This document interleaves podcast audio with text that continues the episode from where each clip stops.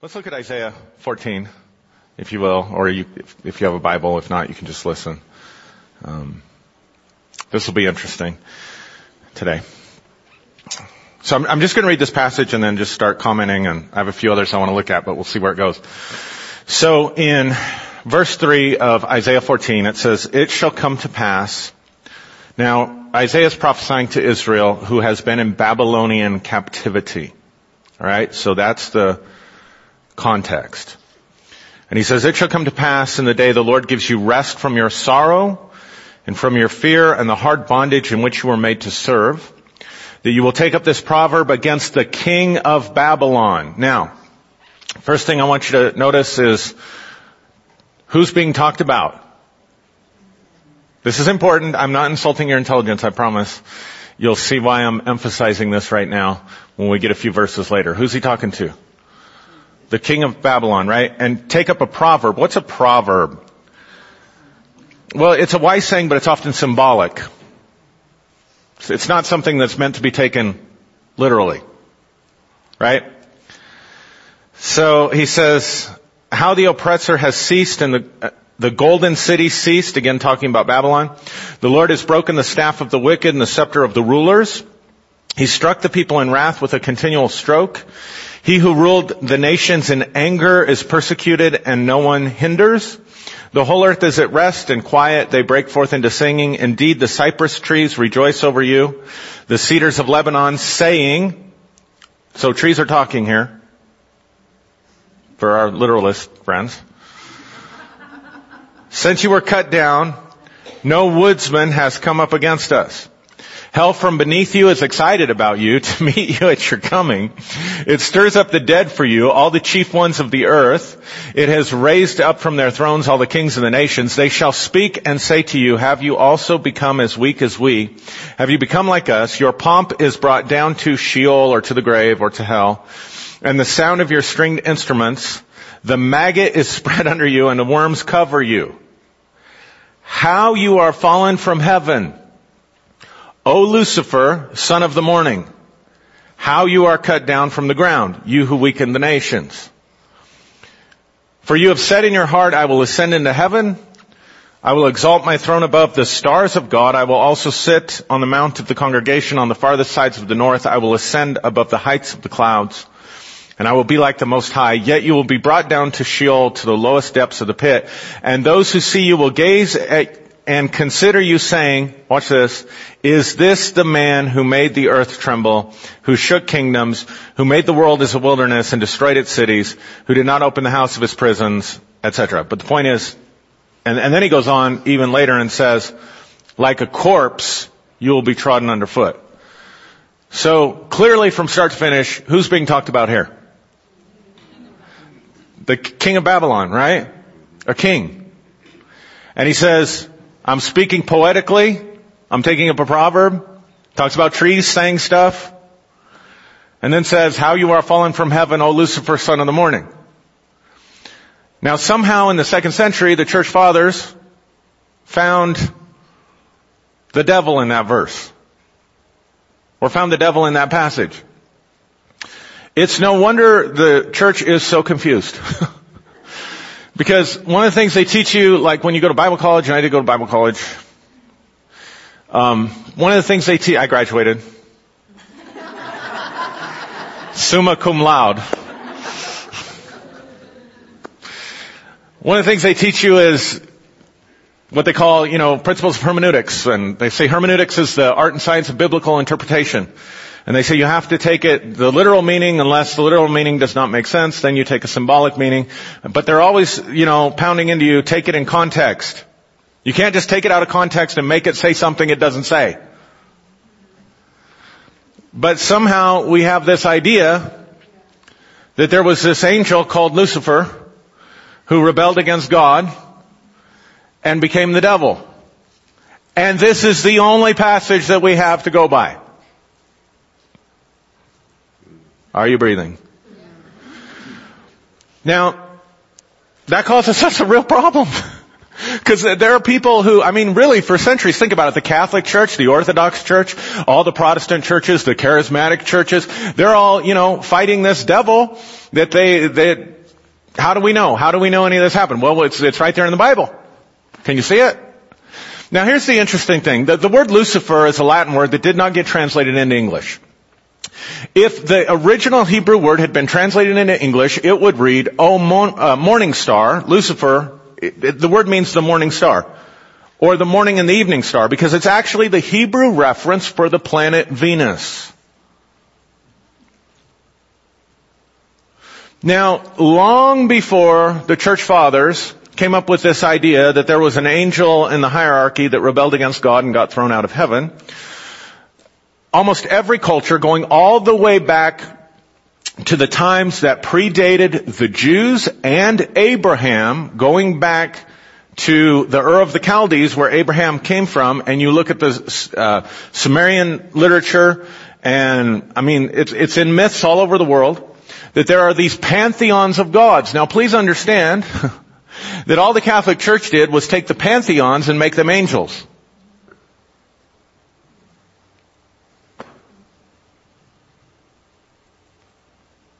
Just letting that sink in just a little bit. A pantheon means many gods. So there's this myth of this one ruler god, usually. In Norse mythology, it's Odin. In Greek mythology, it's Zeus. In the Chaldean literature, it's a god named El, who later the Israelites adopt and merge with Yahweh. But in the Chaldean myth, there's a god Ahtar that decides he's going to rebel against El and rises up and gets thrown out and cast down to the earth. Now, why would this archetype, this mythology, be present in all these other myths and including the Catholic Church that we inherited it from? Because ancient people took their stories from the stars. So Venus is significant how?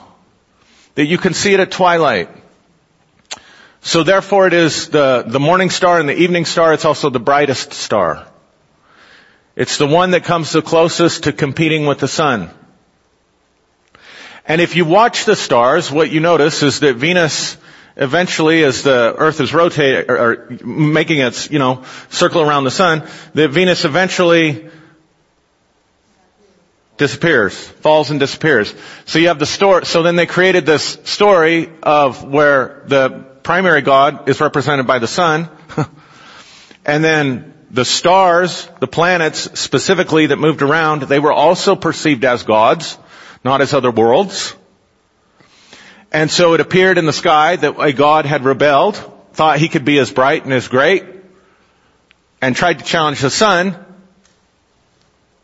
and the sun cast him down. So all Isaiah is doing is he's using the stars to retell the story of what was happening to the king of Babylon as a prophecy to a community that was leaving Babylon to give them hope. That's the entire meaning of the passage.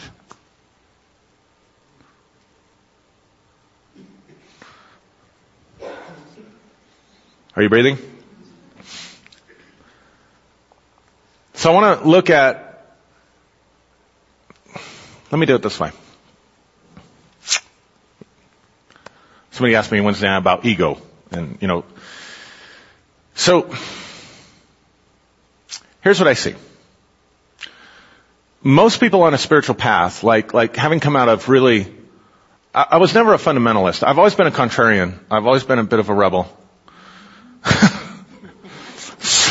So I was never a fundamentalist, but definitely those were the circles that I traveled in. And I was completely sold out and committed to that, and dove right into it and experienced it, and through my own experience and study and learning, could see what I perceive from my perspective to be some of the errors within those sort of evangelical, particularly charismatic Christian circles. And then having departed from that and explored other spiritual paths and spiritual traditions, I see some of the same principles or mistakes couched in different language. So, as far as I can tell, there are two primary spiritual paths that people eventually end up taking. The first path, some people call it the right-hand path. We'll just use that terminology because I like it. Is this idea that we eradicate the ego, that we get completely rid of the ego, and that leads to this mystical sense of oneness with God and everything, and ultimately leads to us becoming light. Here's what I mean. Like, one of the problems that I began to have within Christianity, besides the fact that there really was no spiritual path, there was salvation, but there was no path for spiritual development. Pray, read the Bible, speak in tongues if that was your thing, come to church, pay your tithe, study the Bible, and we equated spiritual growth with intellectual growth. Right? So there really wasn't a pathway there. But there was a lot of value judging and dehumanizing of, let's just put it this way, certain instinctual drives. Sigmund Freud said that in the unconscious, part of what is left over from our evolution, time and animal instincts, that people have deep, unconscious primary urges for birth and death, or to procreate or kill, or sex and violence.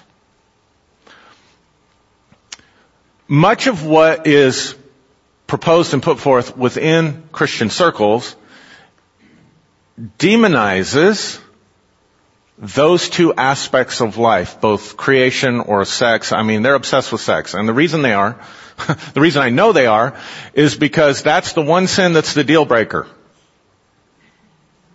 Seriously. Like, if a minister falls, they don't fall because they were gossiping. They don't fall because they broke confidentiality. They don't fall because their doctrine's screwy. They fall usually, that sometimes even embezzling gets covered up.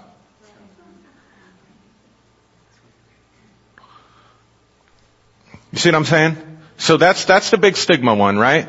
But the other one is, it deals with this whole thing of aggression. Because you have to forgive, you have to turn the other cheek, and so people end up going into denial about where they're really at.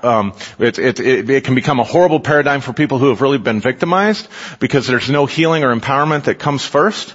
And I'm going to tell you something, that aggression is needed as part of your survival instinct. So sex is needed to keep the race going, right? And life. And aggression is there to protect you so that you can sustain life. So actually what we're talking about is life-giving forces that become judged, demonized, and shoved into the dark.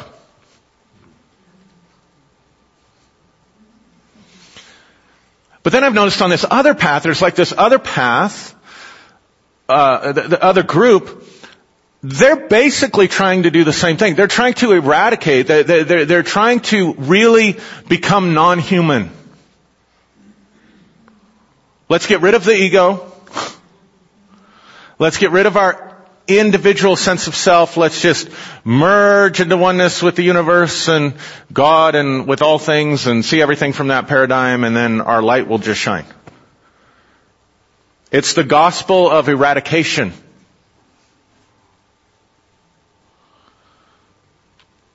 And so people get a hold of, okay, I gotta get past my ego. My ego's bad. My ego, see? My ego is my problem. And I am not in favor, because it's impossible. It's a pipe dream. You have to have an ego. I would argue you have to have a strong ego. The problem is when your ego is when your energies are fighting against yourself. Are you breathing? I'd like to suggest to you that there's another path. I'm giving you kind of two extremes, perhaps. That there's another path, some people call the left-hand path. Abraham Maslow called it self-actualization.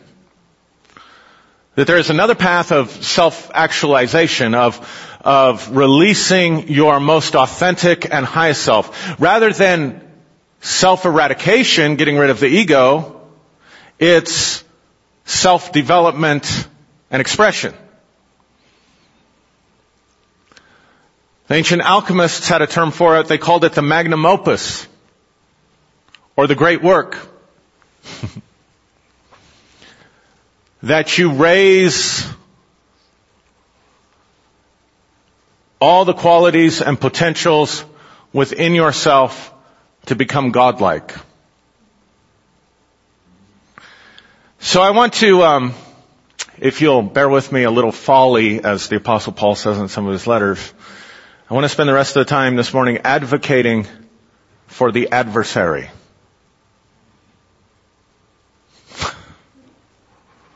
And there was silence in Pueblo for the space of 30 minutes. I want you to watch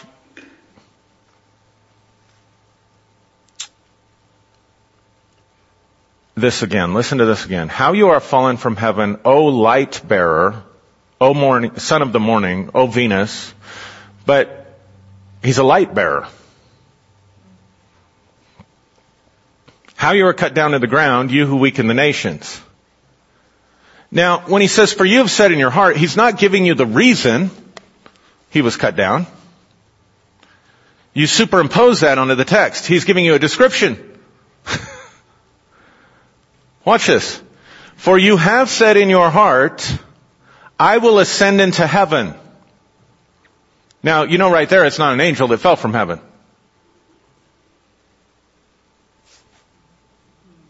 Because he wouldn't have to ascend. So here's a guy in his heart that wants ascension.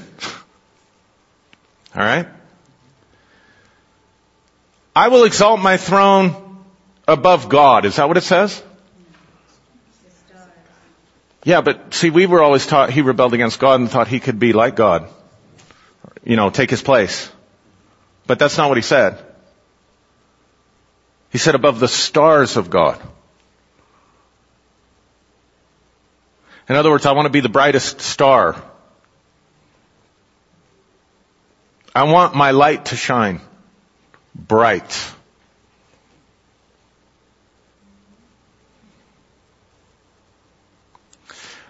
I will ascend above the heights of the clouds. I will be like the Most High. I too will sit in the farthest sides of the north. What if we take out the presupposition that there's anything wrong with those ambitions? Because if you believe there's something wrong with those ambitions, then you have to throw away 99% of what spirituality is in the world today, both Christian and non-Christian. Because both groups talk about ascension. And after all, weren't we taught in Christian circles that we needed to become like Christ?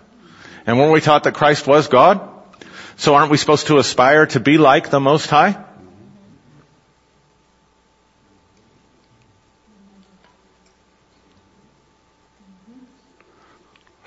Are you breathing? So I'd like to suggest to you that there is a spiritual path that I would almost call the path of the spiritual rebel, or the spiritual warrior,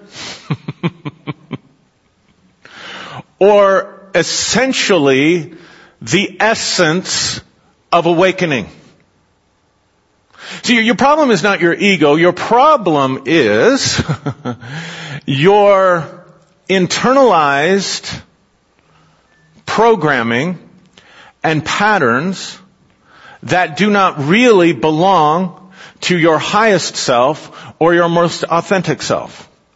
Our problem is that we wear masks and costumes That we wear false selves. We wear selves that we don't feel fully congruent with. We wear selves that don't really bring us that we're not able to bring forth the fullness of who we are, because we've internalized so many programs from traumatic experiences, from the way we were raised as children, from what we were taught was right and wrong, from what religion did to us, from all these different things that we have internalized that leave us with conflicts within ourselves, so that we become divided against ourselves. We become double-minded. We create blocks within ourselves. And one of the worst ways that we do this is we judge as right or wrong, good or bad, the urges that we have.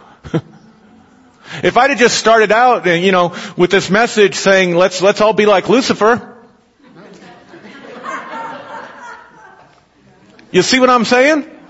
That's the power of that judgment. And yet, if we just look at it and we're honest, we're taught, hey, let's ascend, let's let our light shine, let's let our light shine as bright as it possibly can, let's be like the Most High. And there's nowhere in there he says he's trying to get above God. He's trying to get to the high.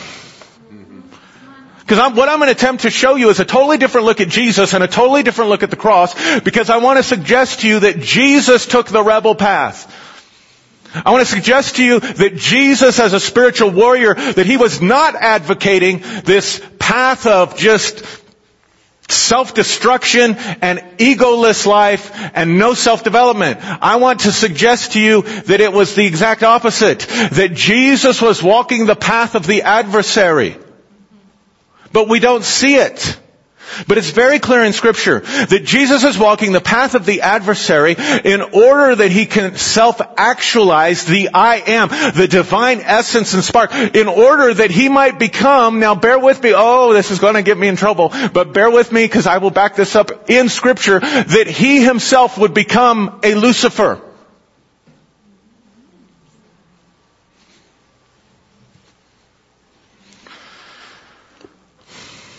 Don't look at me with those tone of eyes.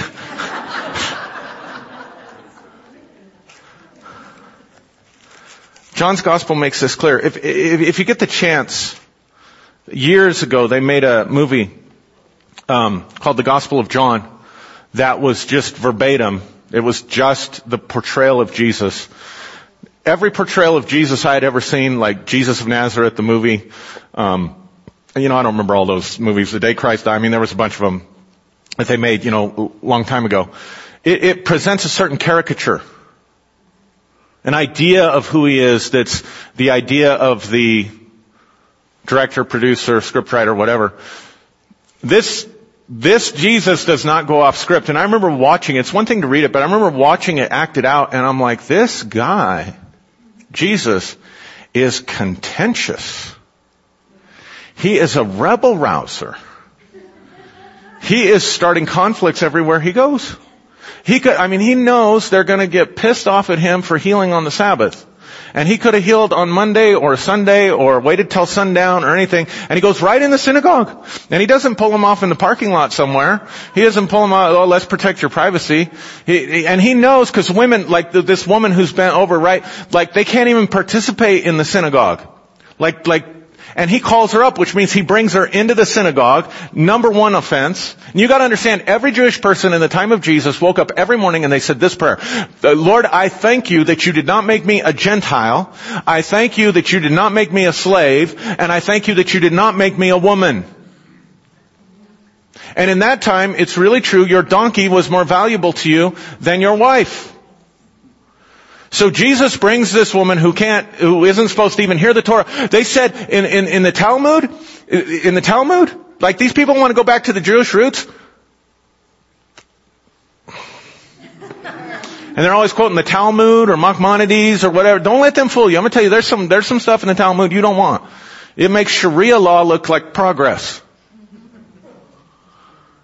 Because they said it's better to burn the Torah, the law, the Bible, than teach it to a woman.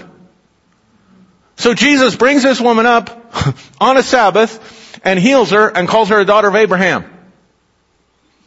You couldn't be a daughter of Abraham because, frankly, you couldn't get circumcised, and that's what made you a child of Abraham. No woman had ever been called a daughter of Abraham before. I mean, the guy is going against the system.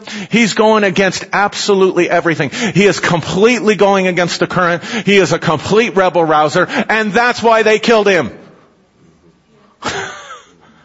Just a couple places. John chapter 7 says this. He says, verse 1, after these things Jesus walked into Galilee, for he did not want to walk in Judea because the Jews sought to kill him. Now the Jews' Feast of Tabernacles was at hand. His brothers therefore said to him, depart from here and go into Judea, that your disciples may also see the works that you are doing. For no one does anything in secret while he himself seeks to be known openly. If you do these things, show yourself to the world. For even his brothers did not believe in him. So he's going against his family. He's going against his upbringing. He's going against the entire culture. Why? To actualize who he is.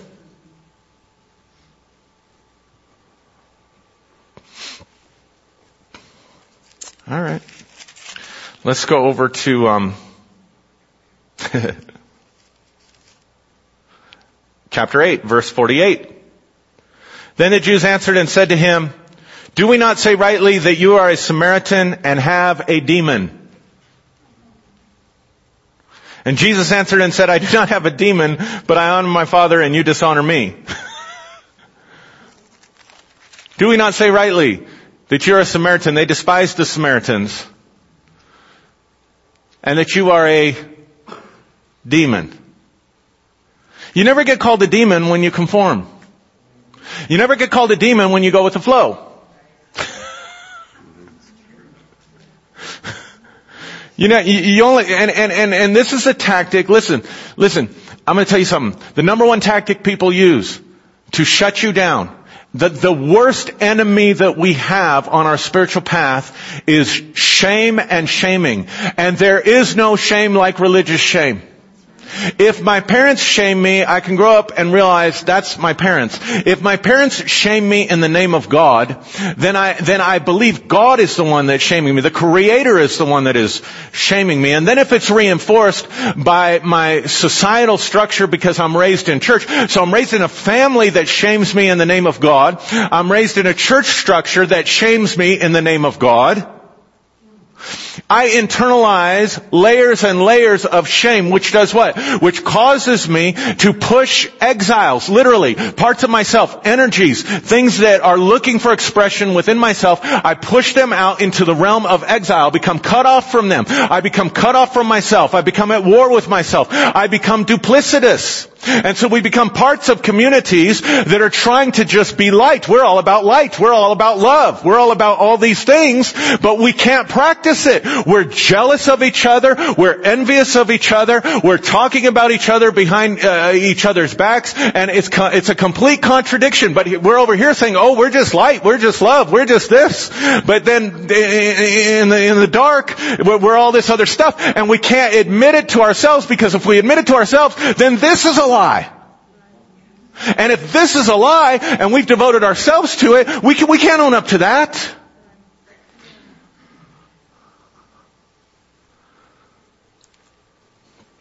Corporate shaming. My God, churches where people, some of you came out of them, you know, where a person has an issue in their private life, and they have to confess it before the church. Why? So we can have corporate shaming. So we can leverage the power of shame in order to keep you in line. And all those things destroy the self, weaken the self, and it does not cause your light to shine. It puts your light out. It puts your lamp under a bushel and under a bed. And here's the thing, when it's religious shaming and spiritual shaming, it becomes internalized because you believe that's the reality of how God thinks.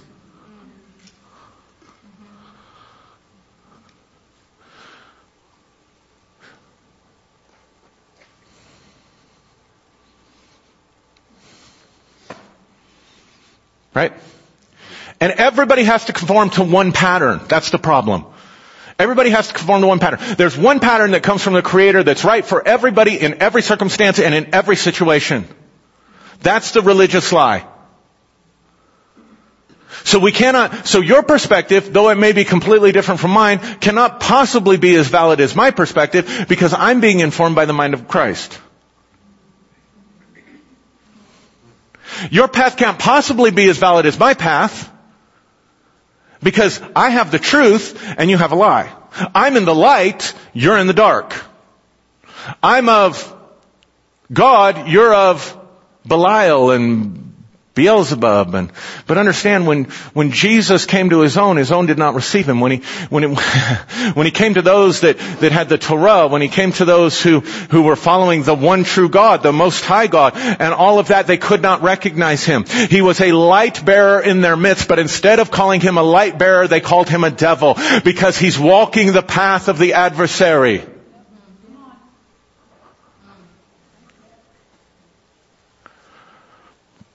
John 10, verse 31.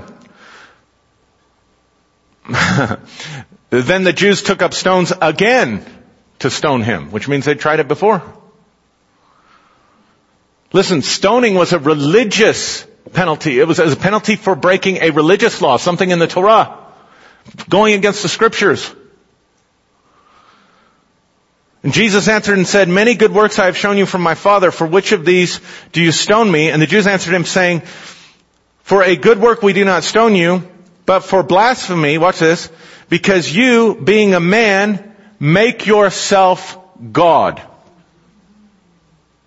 Right above that, I forgot to read it, he says, "I and my Father are one." If that isn't sitting on the farthest sides of the north, above the stars of the heavens, and being like the Most High, and I too shall sit there, I don't know what is.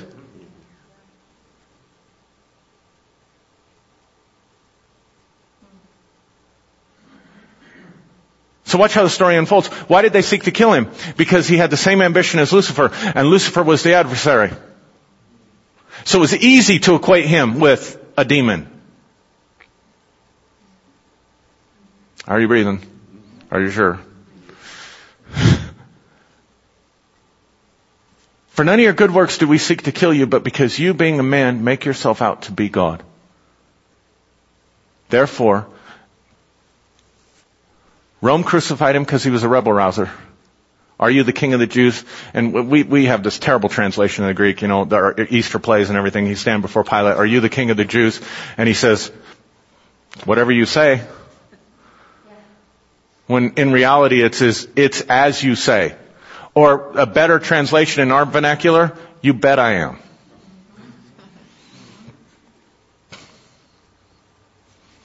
Guaranteed his death sentence.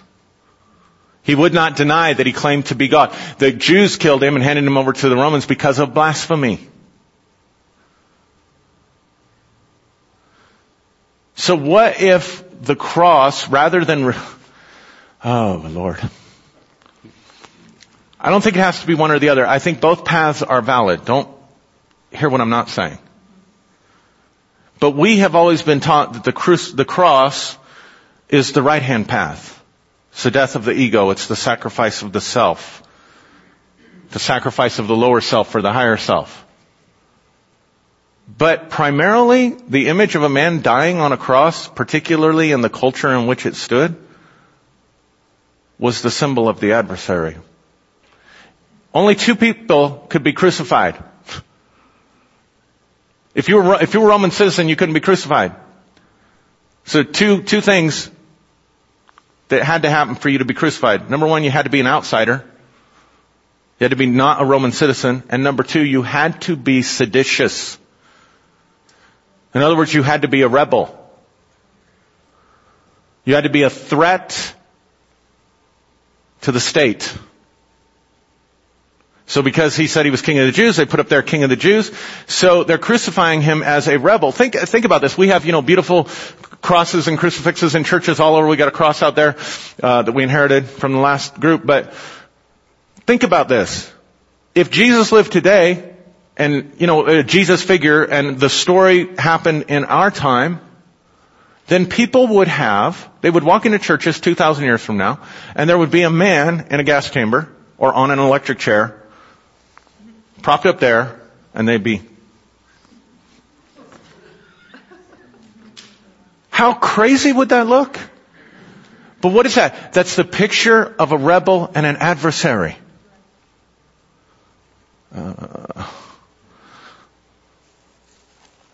We've said, no, it's a picture of an angry God appeasing us with the death of his own son. Let's see what the Bible actually says. Look at this in Acts chapter 2. This is so powerful. Verse 22, Acts 22, verse 22. Men of Israel, hear these words. Jesus of Nazareth, a man attested by God to you with miracles, wonders, and signs, which God did through him in your midst. As you yourselves know also, him being delivered by the determined purpose and foreknowledge of God, you have taken, and by lawless hands have crucified and put to death, whom God raised up, having loosed the pains of death, because it was not possible that he should be held by it. Then I'm going to skip down. And he says, verse 29. Men and brethren, let me speak freely to you of the patriarch David, that he is both dead and buried, and in his tomb with us to this day.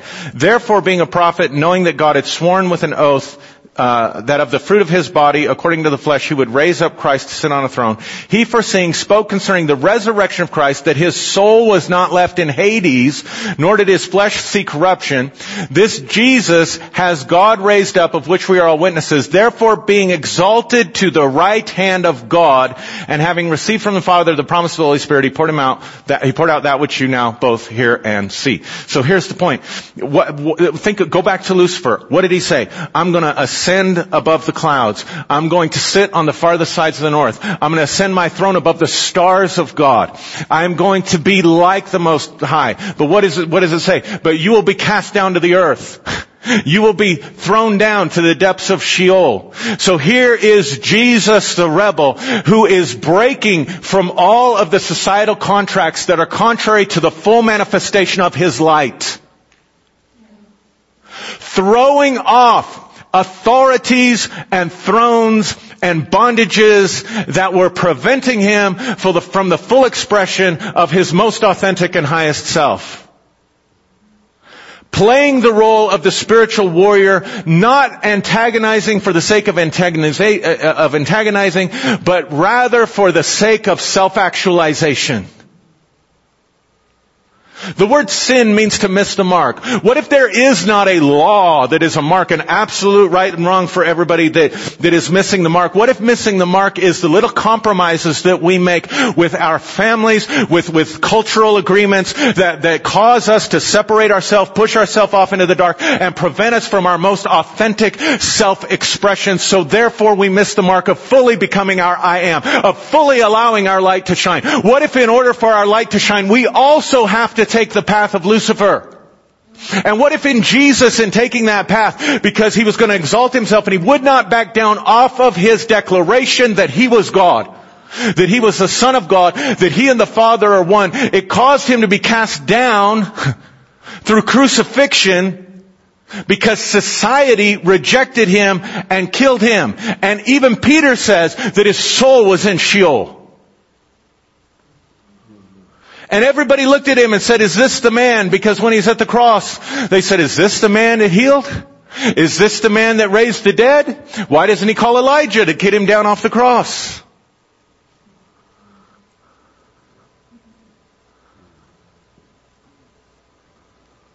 What if, bear with me a little folly, Isaiah 14 is actually a prophetic picture of Christ, and we made it about the devil? And what if the power of his resurrection is this? What if what Peter's really saying is, look, you thought he was a rebel.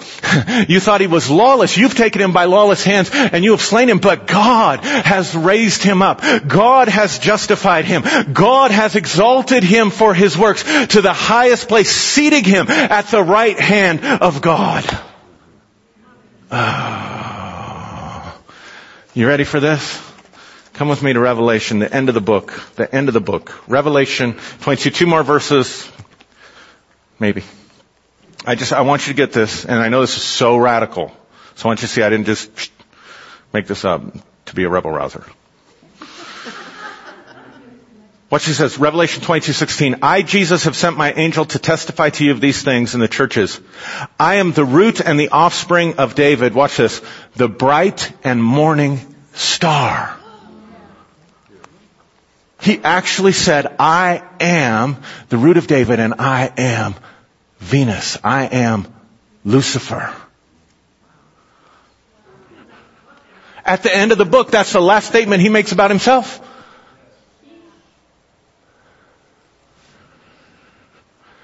In Revelation chapter 2, he tells the saints that are in Thyatira, I think, he tells them, to him who overcomes, I will give Venus the morning star. Peter says, in 2 Peter, he says, keep on the path that you're on until the morning star rises in your heart.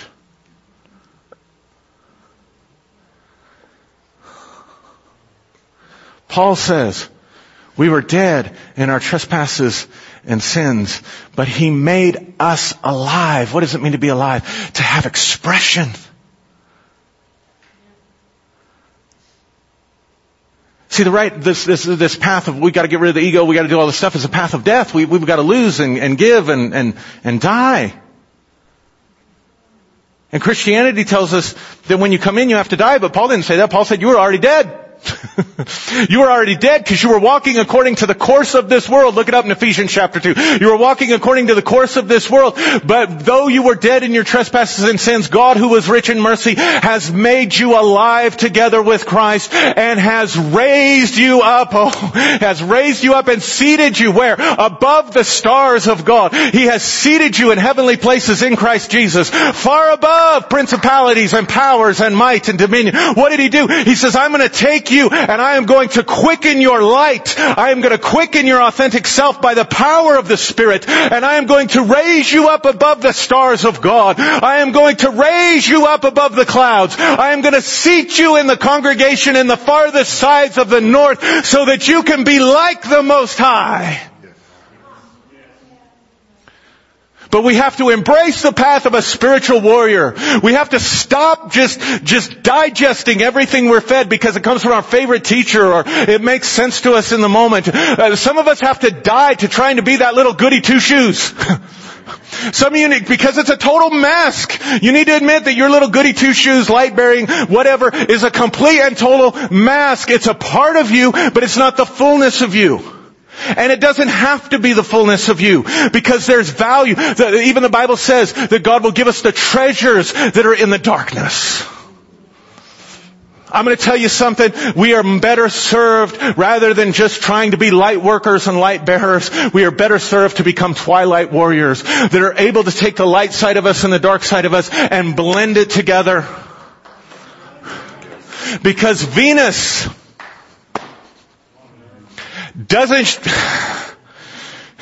Venus always shines its best at twilight. That's why it's the evening and the morning star. I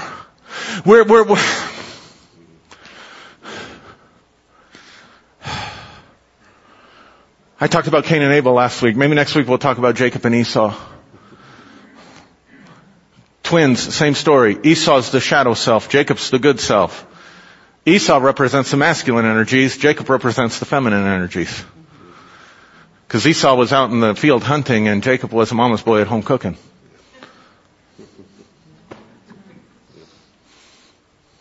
That's why his dad, Isaac, favored him.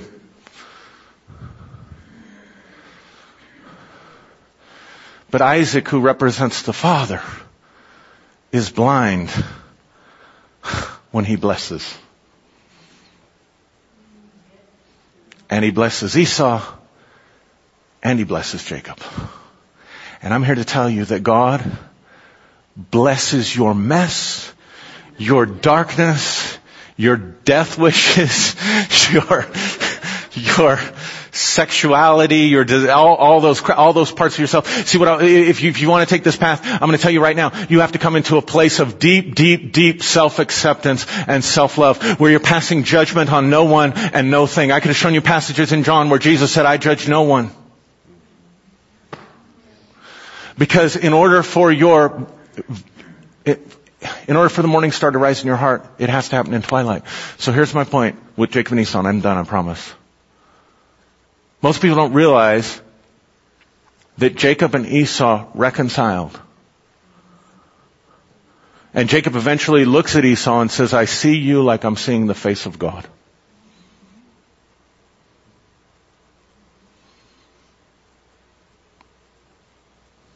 You know when that happened? After Jacob wrestled with an angel who knocked his hip out of place, watch this, and left him with a limp that would not go away. And you know what time of day he wrestled? You know what time of day he went to meet Esau? At twilight. Some of the things you judge about yourself, it ain't ever going to go away. And you may look to everybody else who's light workers or righteous, like you're walking with a limp that won't go away.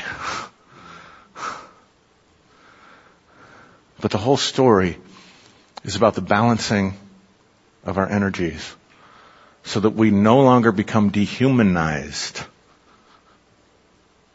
by idealisms that have no basis in reality.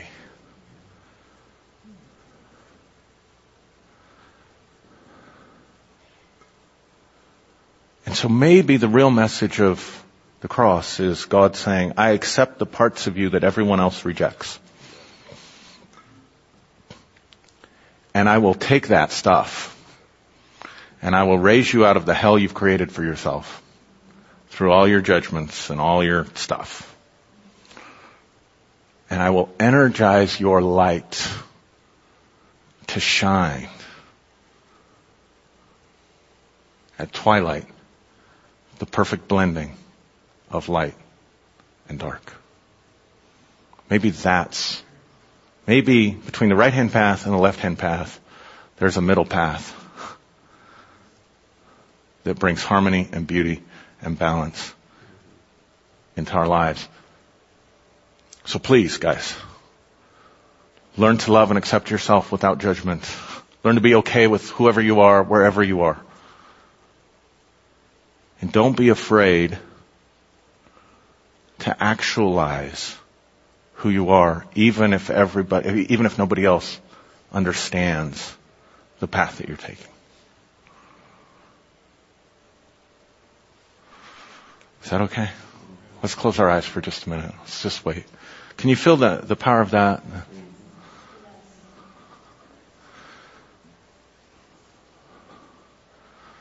So Holy Spirit, we welcome you in our hearts and minds.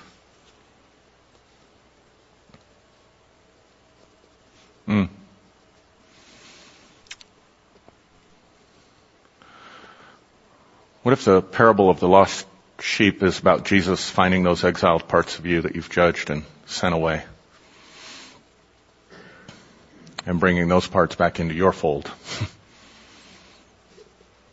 So Lord, I just sense that so strongly. I mean, that's the work that God's doing in so many of you. He's retrieving the sheep that you called the black sheep and sent away.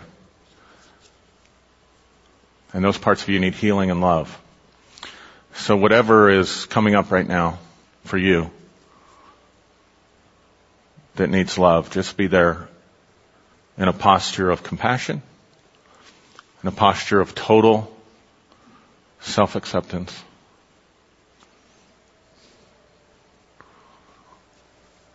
And realize that's your light. It's your power.